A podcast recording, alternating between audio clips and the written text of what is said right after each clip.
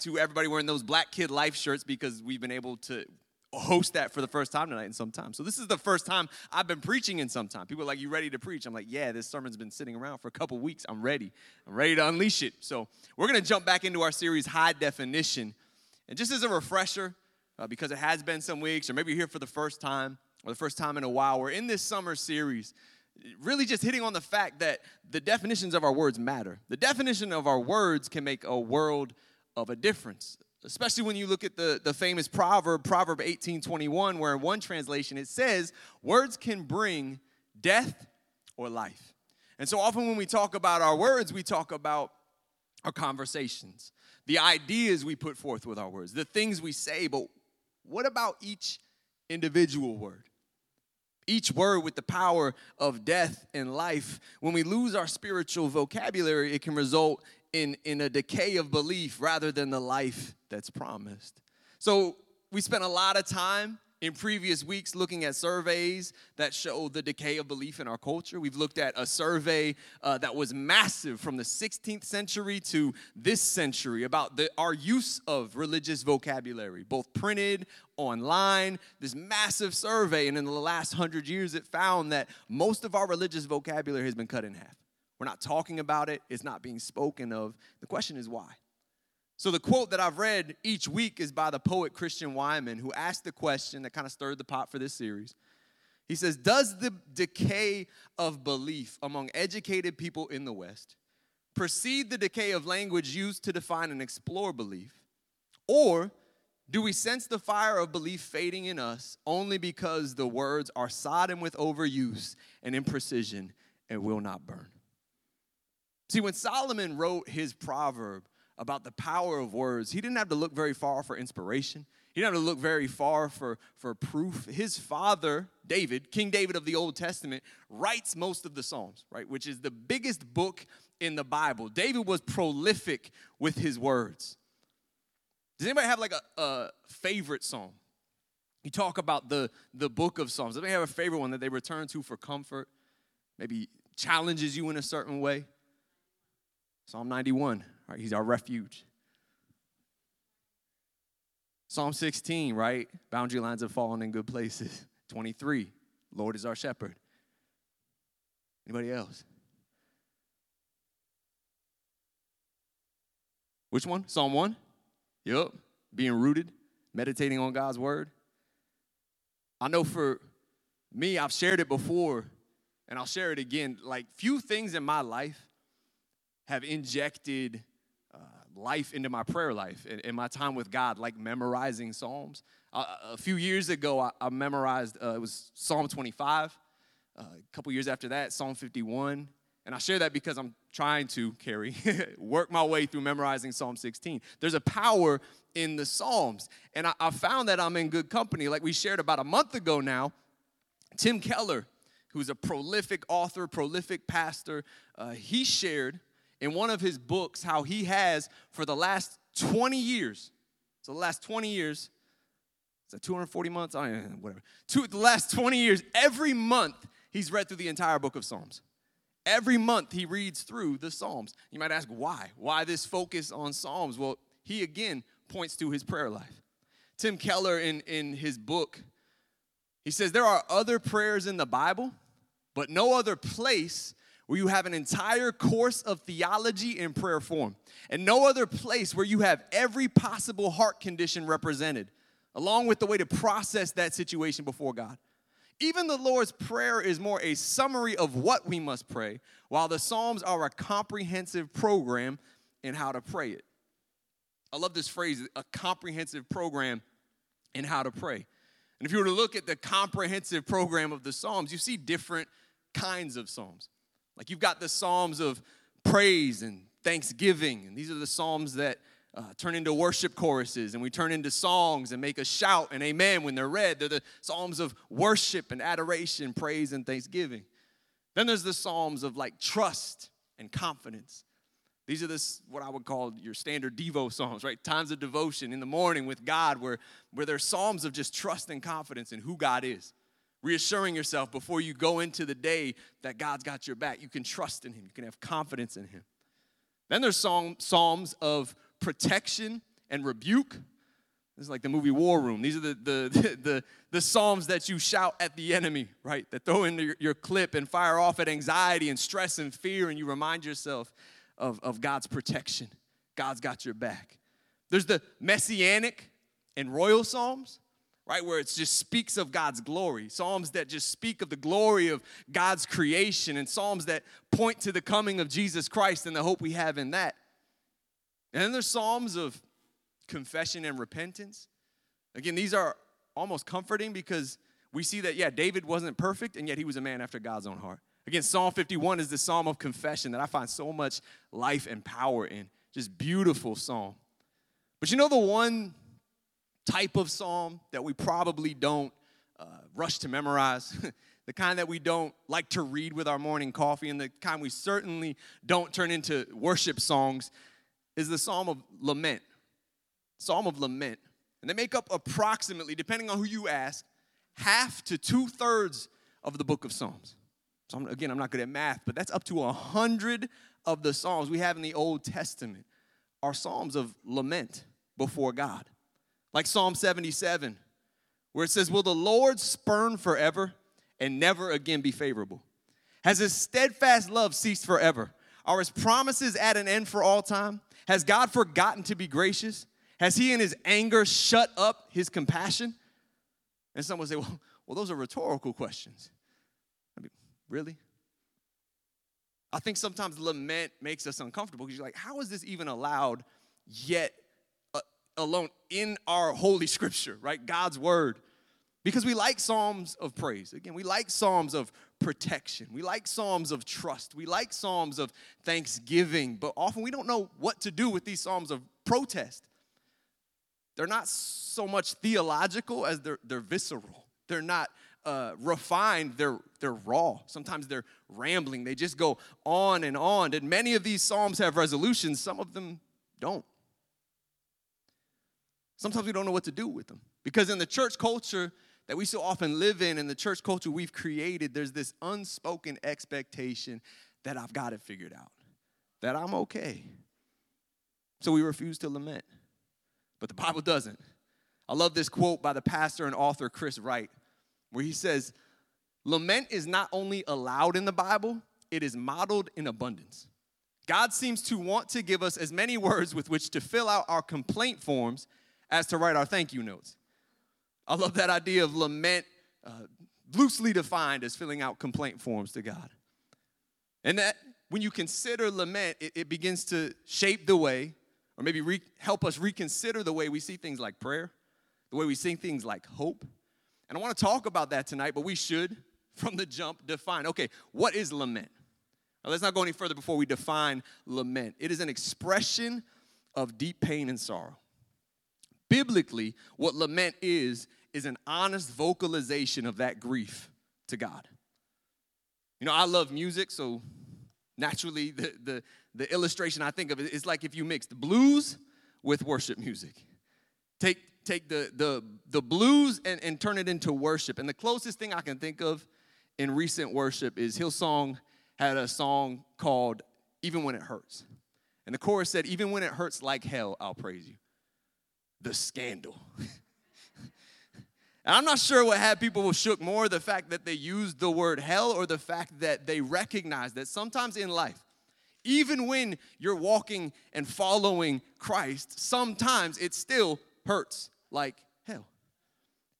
And you read Psalms, one of David's Psalms of Lament, Psalm 86 13, where he says, Great is your mercy toward me. You delivered my soul from the depths of Sheol, which is another word for hell.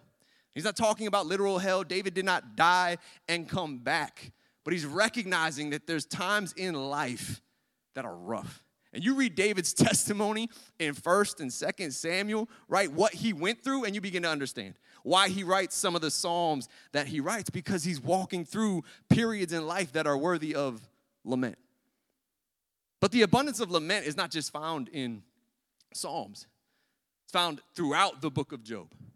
Right? A lot of the Old Testament prophets are lamenting before God. You read Habakkuk, that's most of the content of that book. And it's literally the name of a book in the Bible full of prayers and songs of lament that often hides right under our nose Lamentations. We're actually going to turn there in a second. It's so if there, if you found Psalms where David wrote, right, it's the big fat one in the middle of your Bible. You turn to Isaiah, turn to Jeremiah, and tucked between the big books of Jeremiah and Ezekiel is this book of Lamentations. It's a book of lament. And you know, to this day, in Jewish tradition, in Jewish worship, there's a day coming up in August where they read the book of Lamentations aloud.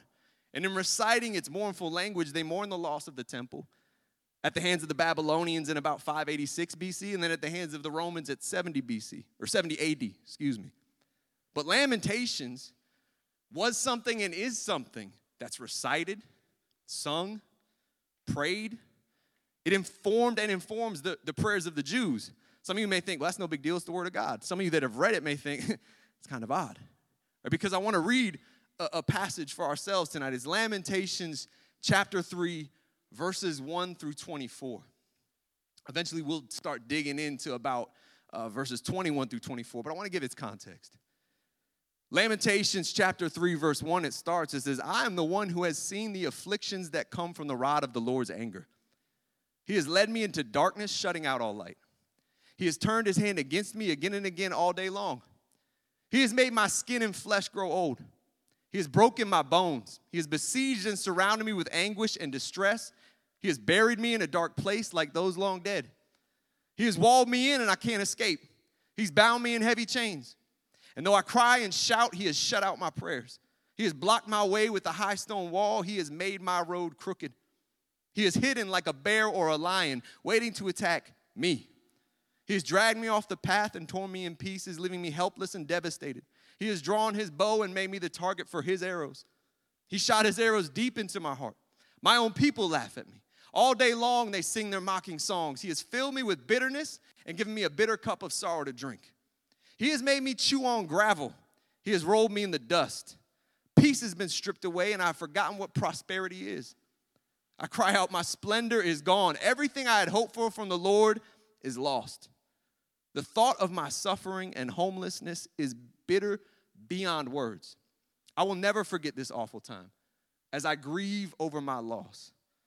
Then it says in verse 21 Yet still I dare to hope when I remember this. The faithful love of the Lord never ends, His mercies never cease. Great is His faithfulness. His mercies begin afresh every morning. I say to myself, The Lord is my inheritance, therefore I will hope in Him. Right, that passage seemingly shouted to and about God, right? It's in the, the Word of God. I think it's powerful that this book, the Word of God, is life, and it's life to us even in our grief. That God makes room for us to verbally come to grips with grief, even in Scripture. The author Philip Yancey once said that God seems to understand fully the grounds of our protest as well as our need to rage against the pain. What are the grounds of our protest? Well, in Lamentations, the grounds for lament is the loss of Jerusalem. It had been ransacked, pillaged, they had been exiled. The city had been stripped from their possession and, and just brutalized. And it was the direct result of Israel's sin and their sinfulness and their lack of repentance. And these echo the same grounds for lament that all of humanity has shared since the Garden of Eden right? The, the, the Jews lost Jerusalem, the city of God. Humanity lost Eden, the place where we walked with God. And we feel the same devastating effect of sinfulness, which is the direct result of the fall we see in Eden in Genesis. And the reality is this we're not victims totally. We're all implicit in this sin. All have sinned and fallen short of the glory of God. Yet God, in His grace and God, in His mercy, lets us lament this brokenness that's the result of our own collective sin. Like, pause and think about this. Many of you are parents. If you're not, maybe you can, you can bear with us. How many of you, your kid, whether it's a child or a teenager, has done something so ridiculous to hurt themselves that your first impulse is, man, let me show compassion? It's actually like, how? Why? Like, why would you even do that? Like, I have a son, he climbs on things, he falls over, he does crazy things. And, and sometimes, why would you even do that? You know, the context of the book of Lamentations is God giving his knucklehead children, the Israelites who had sinned again and again and again and again and refused to repent, causing their own exile. He gives these same children the freedom to complain to Him even when it's their fault. God's mercy is so abundant that He lets you cry to Him even when it's your fault in the first place. And what's powerful is this lament by the Israelites is not just allowed, it ends up in Holy Scripture. It ends up in God's Word. It's a part of Jewish worship, it's a part of what you read when you read through the Bible. You got Psalms, this whole book of Lamentations, Job, Habakkuk, the list of space that God gives his people for lament in Scripture goes on and on. And yet, the times you've probably heard lament addressed in church, in sermons, or in conversation is often a far shorter list because it's a concept, it's a word, it's a definition, as we're talking about definitions that we don't often consider or champion or again memorize those psalms. We're not holding tightly to it, but I would tell you tonight that when you let go of lament, when it's punted from your spiritual vocabulary, it, it, hurts us, it hinders us. And when we do that, it then hurts the church, hurts the body of Christ. Because when we don't give space to lament in our life the same way God gives space for lament in Scripture, gives us a shallow definition of prayer. And it can affect our definition of hope. So I want to look at those two things prayer and hope in light of lament. And the, and the first is prayer. And just the juxtaposition, I guess you could say, between two words fake and authentic. Because again, you've got hundreds of Psalms of lament in Scripture. You've got the entire book of Lamentations along with other books. And these are words of people when you read them, like they're seemingly shouting at God. And it's in the inspired word of God.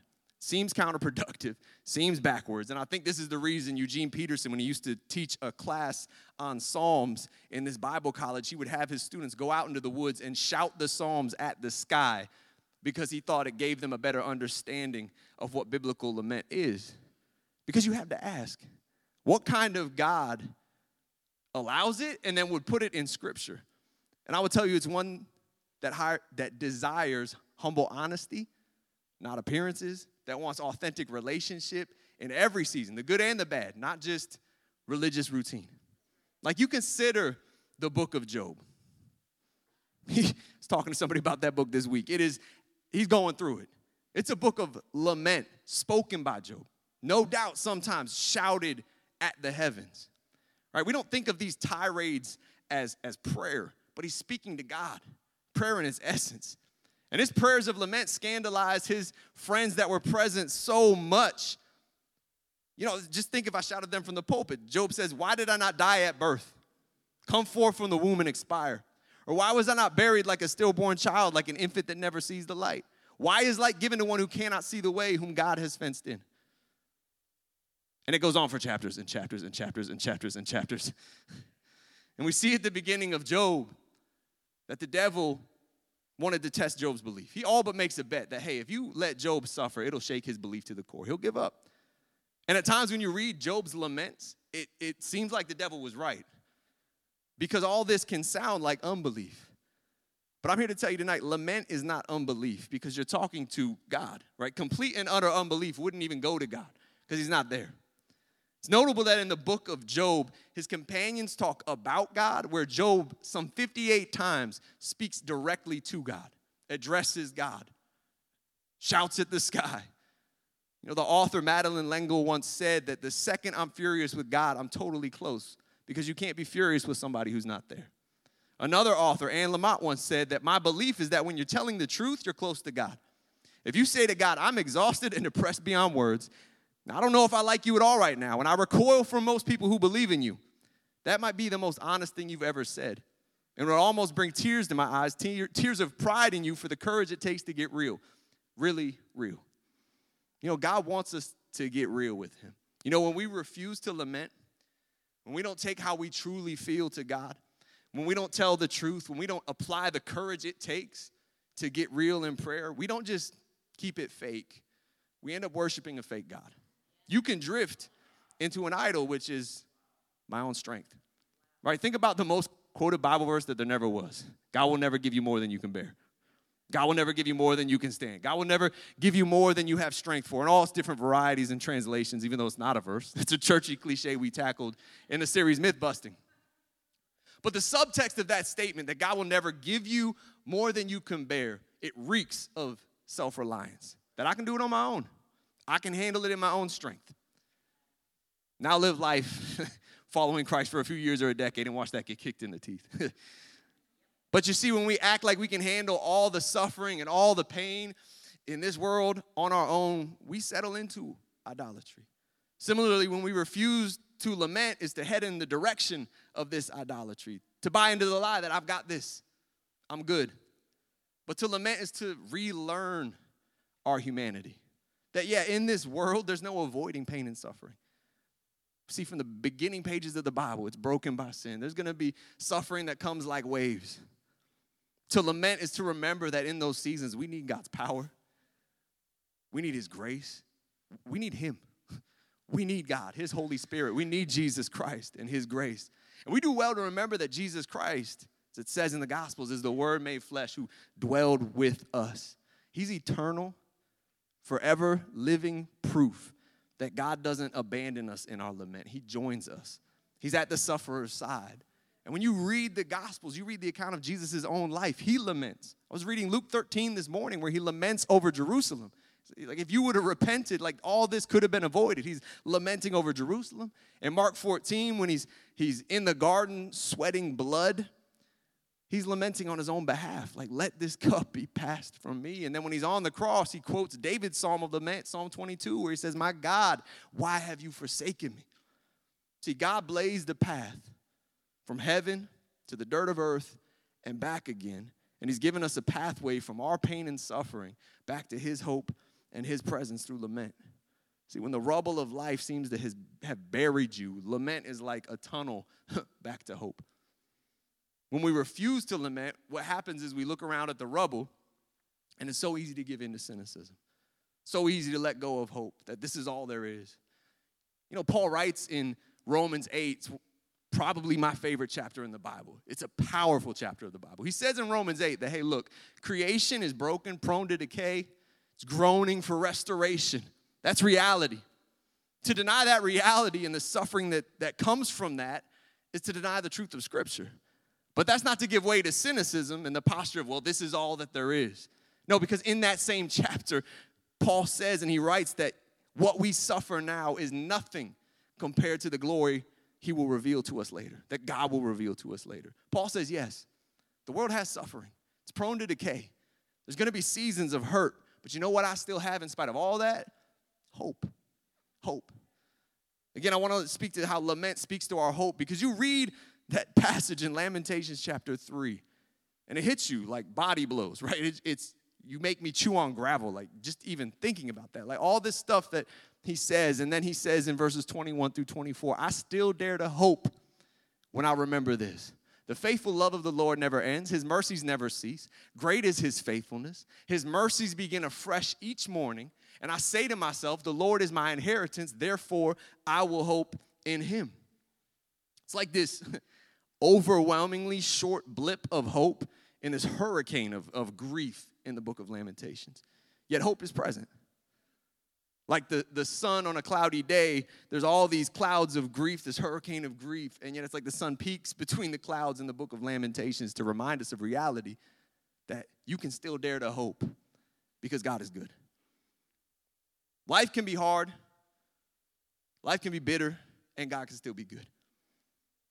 Lament in our culture, though, is, is often synonymous with, with venting, right? Like it's done for the sake of getting things off our chest. But biblical lament isn't done just to get things off your chest, it's to set your eyes on God again, to set your eyes on a good God. It's not just keeping it real in prayer, but it's connecting your hope again to a very real God. And when we come to grips with grief only to cling with cling to it, we don't give it to God, we do drift into cynicism. You know, it's a slippery slope that I've often repented of. And when I repent, I sound like the father in Luke 9 of, who wanted healing for his son. And he says, I believe, right, but help me in my unbelief. I believe, but help me not to be a cynic. When I'm surrounded by suffering and hurt, help me to cling to hope. You know, God invites the prayer of unbelieving belief. It's powerful the way that Jesus responds to that father with his conflicted prayer, even in the midst of lament. And I said it earlier lamenting isn't unbelief, but I take it a step further. Not lamenting can lead to unbelief, can feed unbelief. You know, I grew up listening to music watching movies, right? Just subscribing to the narrative of our culture that to be a man, and it's not even uh, isolated to manhood, but to be strong, right? You don't show pain, right? To be tough means nothing bothers you. Never let anyone else know they hurt you. This is a common refrain again for all people. If something hurts you, bury it. Something causes you pain, repress it, forget it, you'll be fine. Shake it off, keep it away from the surface where you don't have to deal with it and you don't have to deal with it with other people. I feel fine. You know, the phrase comes to mind because there's a man named Jocko Willink. I think I'm saying his name right. Jocko Willink. He's a former Navy SEAL turned author. He has a leadership and discipline podcast. His stuff is really good. But uh, he's, again, a, a former Navy SEAL, and he recently told a story about his scuba training as a Navy SEAL, where the trainers would do all kinds of, and I quote, traumatic things to you while you were underwater with your scuba gear on. They'd, they'd rip the gear off, they'd pull at the face mask, they'd tie your regulator hose in knots, anything they could do to create mayhem. And then when you'd eventually come to the surface, what they wanted you to immediately do was shout, I feel fine. And he says, and I quote, they said it was some proof that you were neurologically okay. He says, I'm not sure if I believe that. I think what they were really doing was programming us for when there's total mayhem and chaos and we get a chance to get our breath, instead of freaking out, we just look up and say, I feel fine. Now, there's value to this kind of training when you're to become a Navy SEAL and go into battle and lead people into battle. But I don't wonder if we've been programmed in our faith and in our relationship with God that when we step out of mayhem, we step out of chaos, and we step into the presence of a close friend, you step into the presence of God, and our impulse, it's like we've been programmed to say, I, I feel fine. I feel fine. Books like Lamentations and the Psalms would strongly suggest otherwise.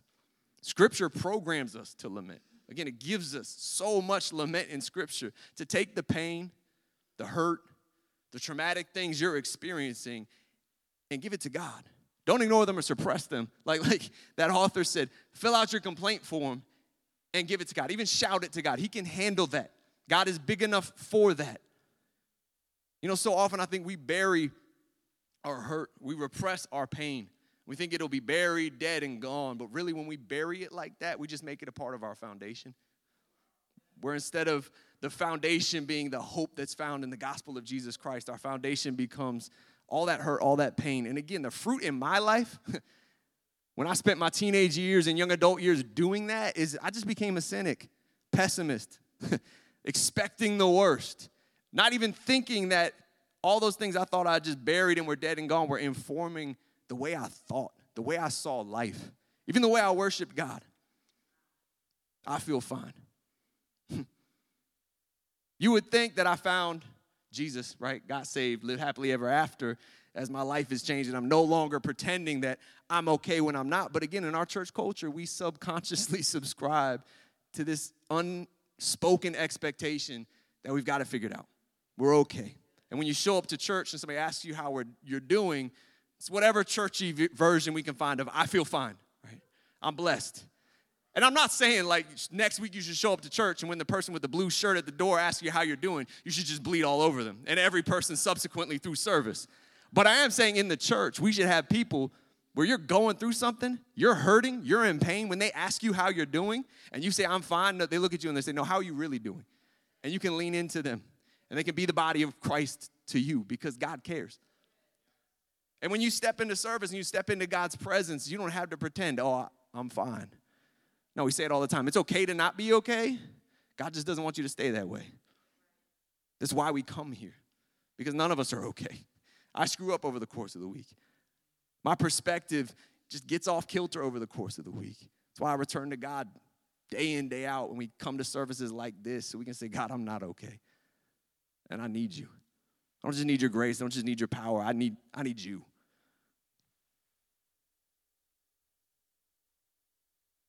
And again, the danger is to not lament. It's not just that you don't lament, sometimes it leads to unbelief. Because if you're not offering your grief to God, again, you're burying it, you're making it a part of your foundation, even subconsciously. It's taking root to where reality wins and hope dies. You get stuck in the suffering and death and forget the, the resurrection. You forget Romans 8, where, where Paul says, Hey, all this suffering, It's nothing compared to the coming glory, right? Cynicism pushes you away from God, but biblical lament pulls you into his presence and reattaches you to hope.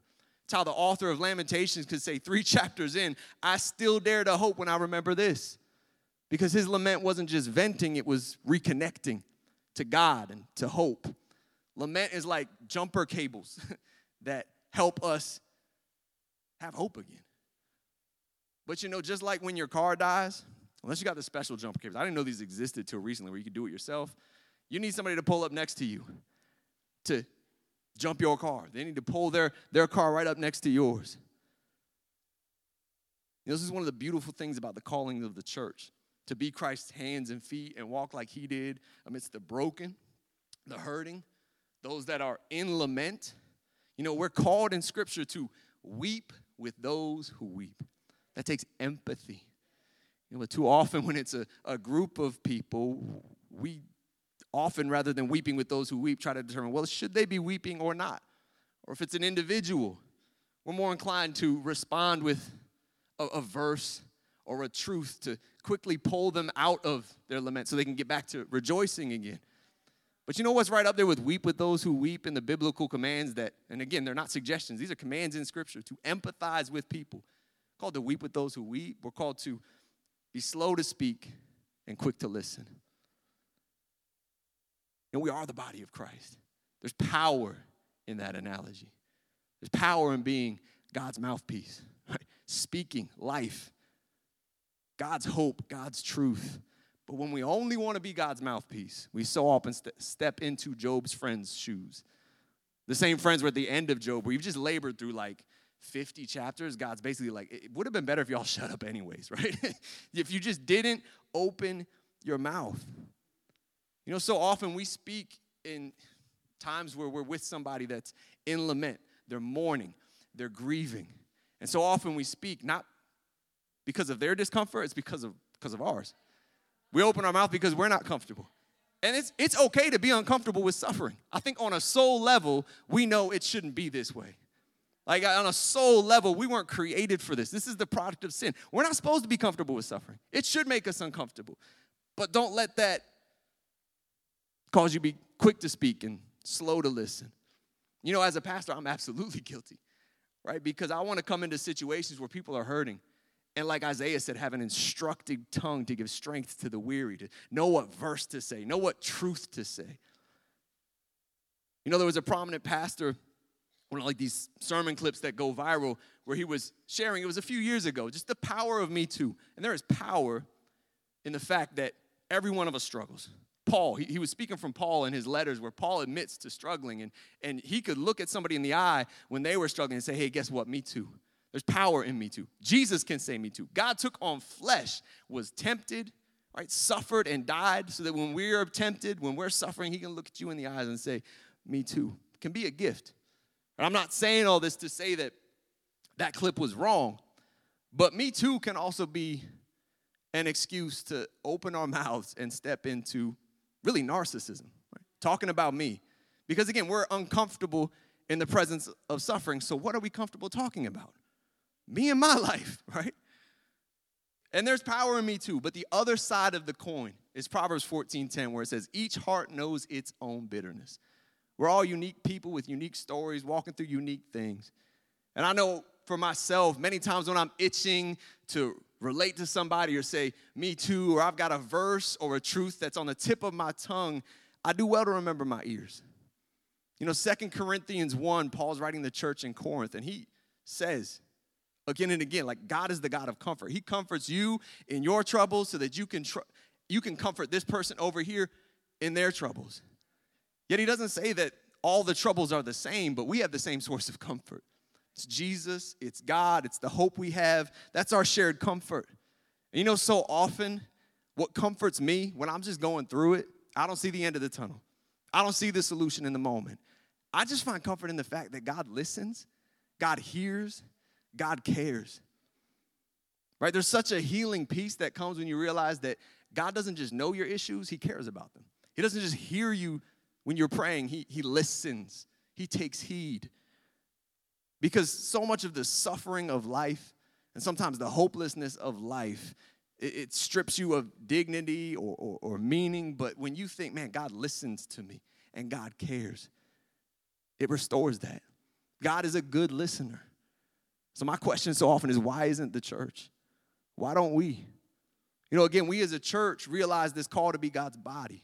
It's an amazing call to be his hands and feet, which is an amazing call, to be his mouthpiece. But we do well to remember our ears because our listening can be just as radical an instrument of healing as our words. Psalm 116, verse 2, David says, Because he replied by speaking directly to my situation, I'll call on him for as long as I live. Oh, Only it's not what it says. Psalm 116, 2 says, Because he has inclined his ear unto me, therefore I will call on him as long as I live. This scripture is one I try to remember again when I've got this itch to respond or give somebody a verse, to pull them quickly out of their lament so they can get back to rejoicing again. But when we do that, we forget God gives so much space to lament in Scripture because it takes time. Grieving is a process. Working your way through pain, you're not supposed to just bury it and move on. And when we deny ourselves the ability to lament, we so often deny it to those around us, and we're just causing hurt to the body of Christ. You know, the, the New Living Translation of this verse, where it says, Because he has inclined his ear unto me, it gives a beautiful picture. And this is what the, the Hebrew is speaking to. It says, Because he bends down to listen. It's what the word incline means.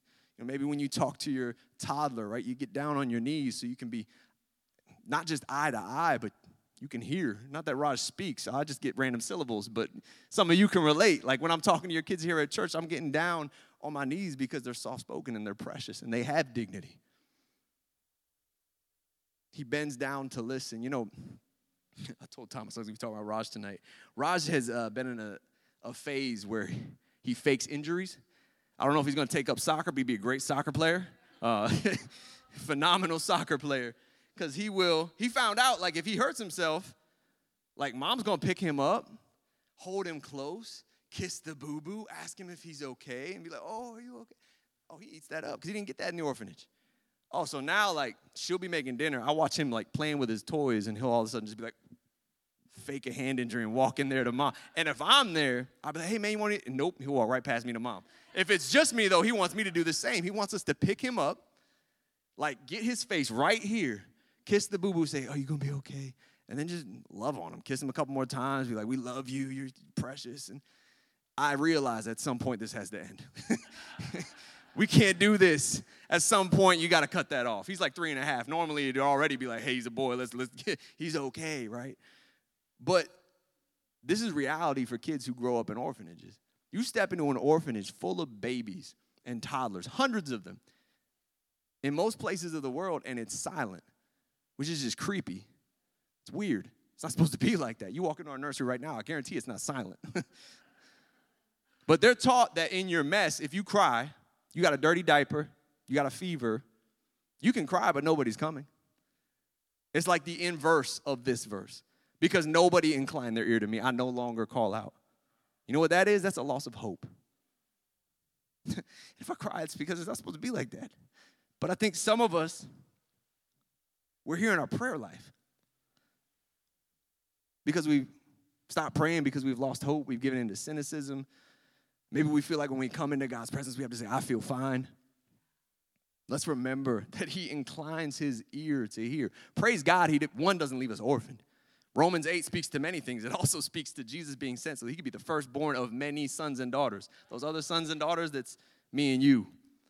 And may we be those who, like God, we incline our ear to hear the lament of others. May we be those who, like Jesus, don't say, get it together, but step down to join people in their lament. Even when, like the Israelites, it was the result of their own knuckleheadedness, is not a word, so I'll just go with sin. It was a result of their own sin. You know, in the, in the fruit of brokenness, when we feel buried, again, lament is like a tunnel that brings us back to hope. But I think so often it's a gift that we kind of just leave under the tree unopened because we don't really know what to do with this protest. We don't really know what to do with this lament. But if I could have the worship team come up. Again, I, I read a, a brief bit of that quote by the author Madeleine L'Engle, and I'm not even sure I'm saying her last name right, but the full quote is this. She says, The second I'm furious with God, I'm totally close. Because you can't be furious with somebody who's not there. And when I'm furious with God, what I'm like is my son when he was about two. So a lot of us can relate. and he would do something that was unworthy. He would hit at me, and I would grab him and hold him tight until the monster had gone and the loving little boy was back. And when I'm doubting God, that's what I'm like. I want God to wrap me in the everlasting wings and say, There, there, it's all right. And that cosmic affirmation of, Yes, I know it's terrible. I know it hurts, but be patient. It's going to work out. I'm not going to lose. I'm going to win. It's all right. You know, that's the conversation, affirmation that the process of biblical lament, not just getting things off your chest, but setting our eyes on God again. That's what we that's where we arrive. Doesn't deny reality, doesn't deny the hurtful situation, doesn't deny the trauma of our past, but it tethers it to hope again. It tethers it to the eventual victory and restoration we experience through Jesus Christ. You know, maybe Lamentations 1 and 2 feels like our reality, but I pray that we be able to speak what's spoken in Lamentations 3, where I still dare to hope when I remember this. When I remember what Paul wrote in Romans 8, that whatever I'm experiencing now pales in comparison to the hope we have in the glory that's going to be revealed through Jesus Christ. Again, sometimes lament, it's that gift we leave under the tree. We don't want to go there. Don't want to spend time in the fact we're hurting, that we don't have it all together.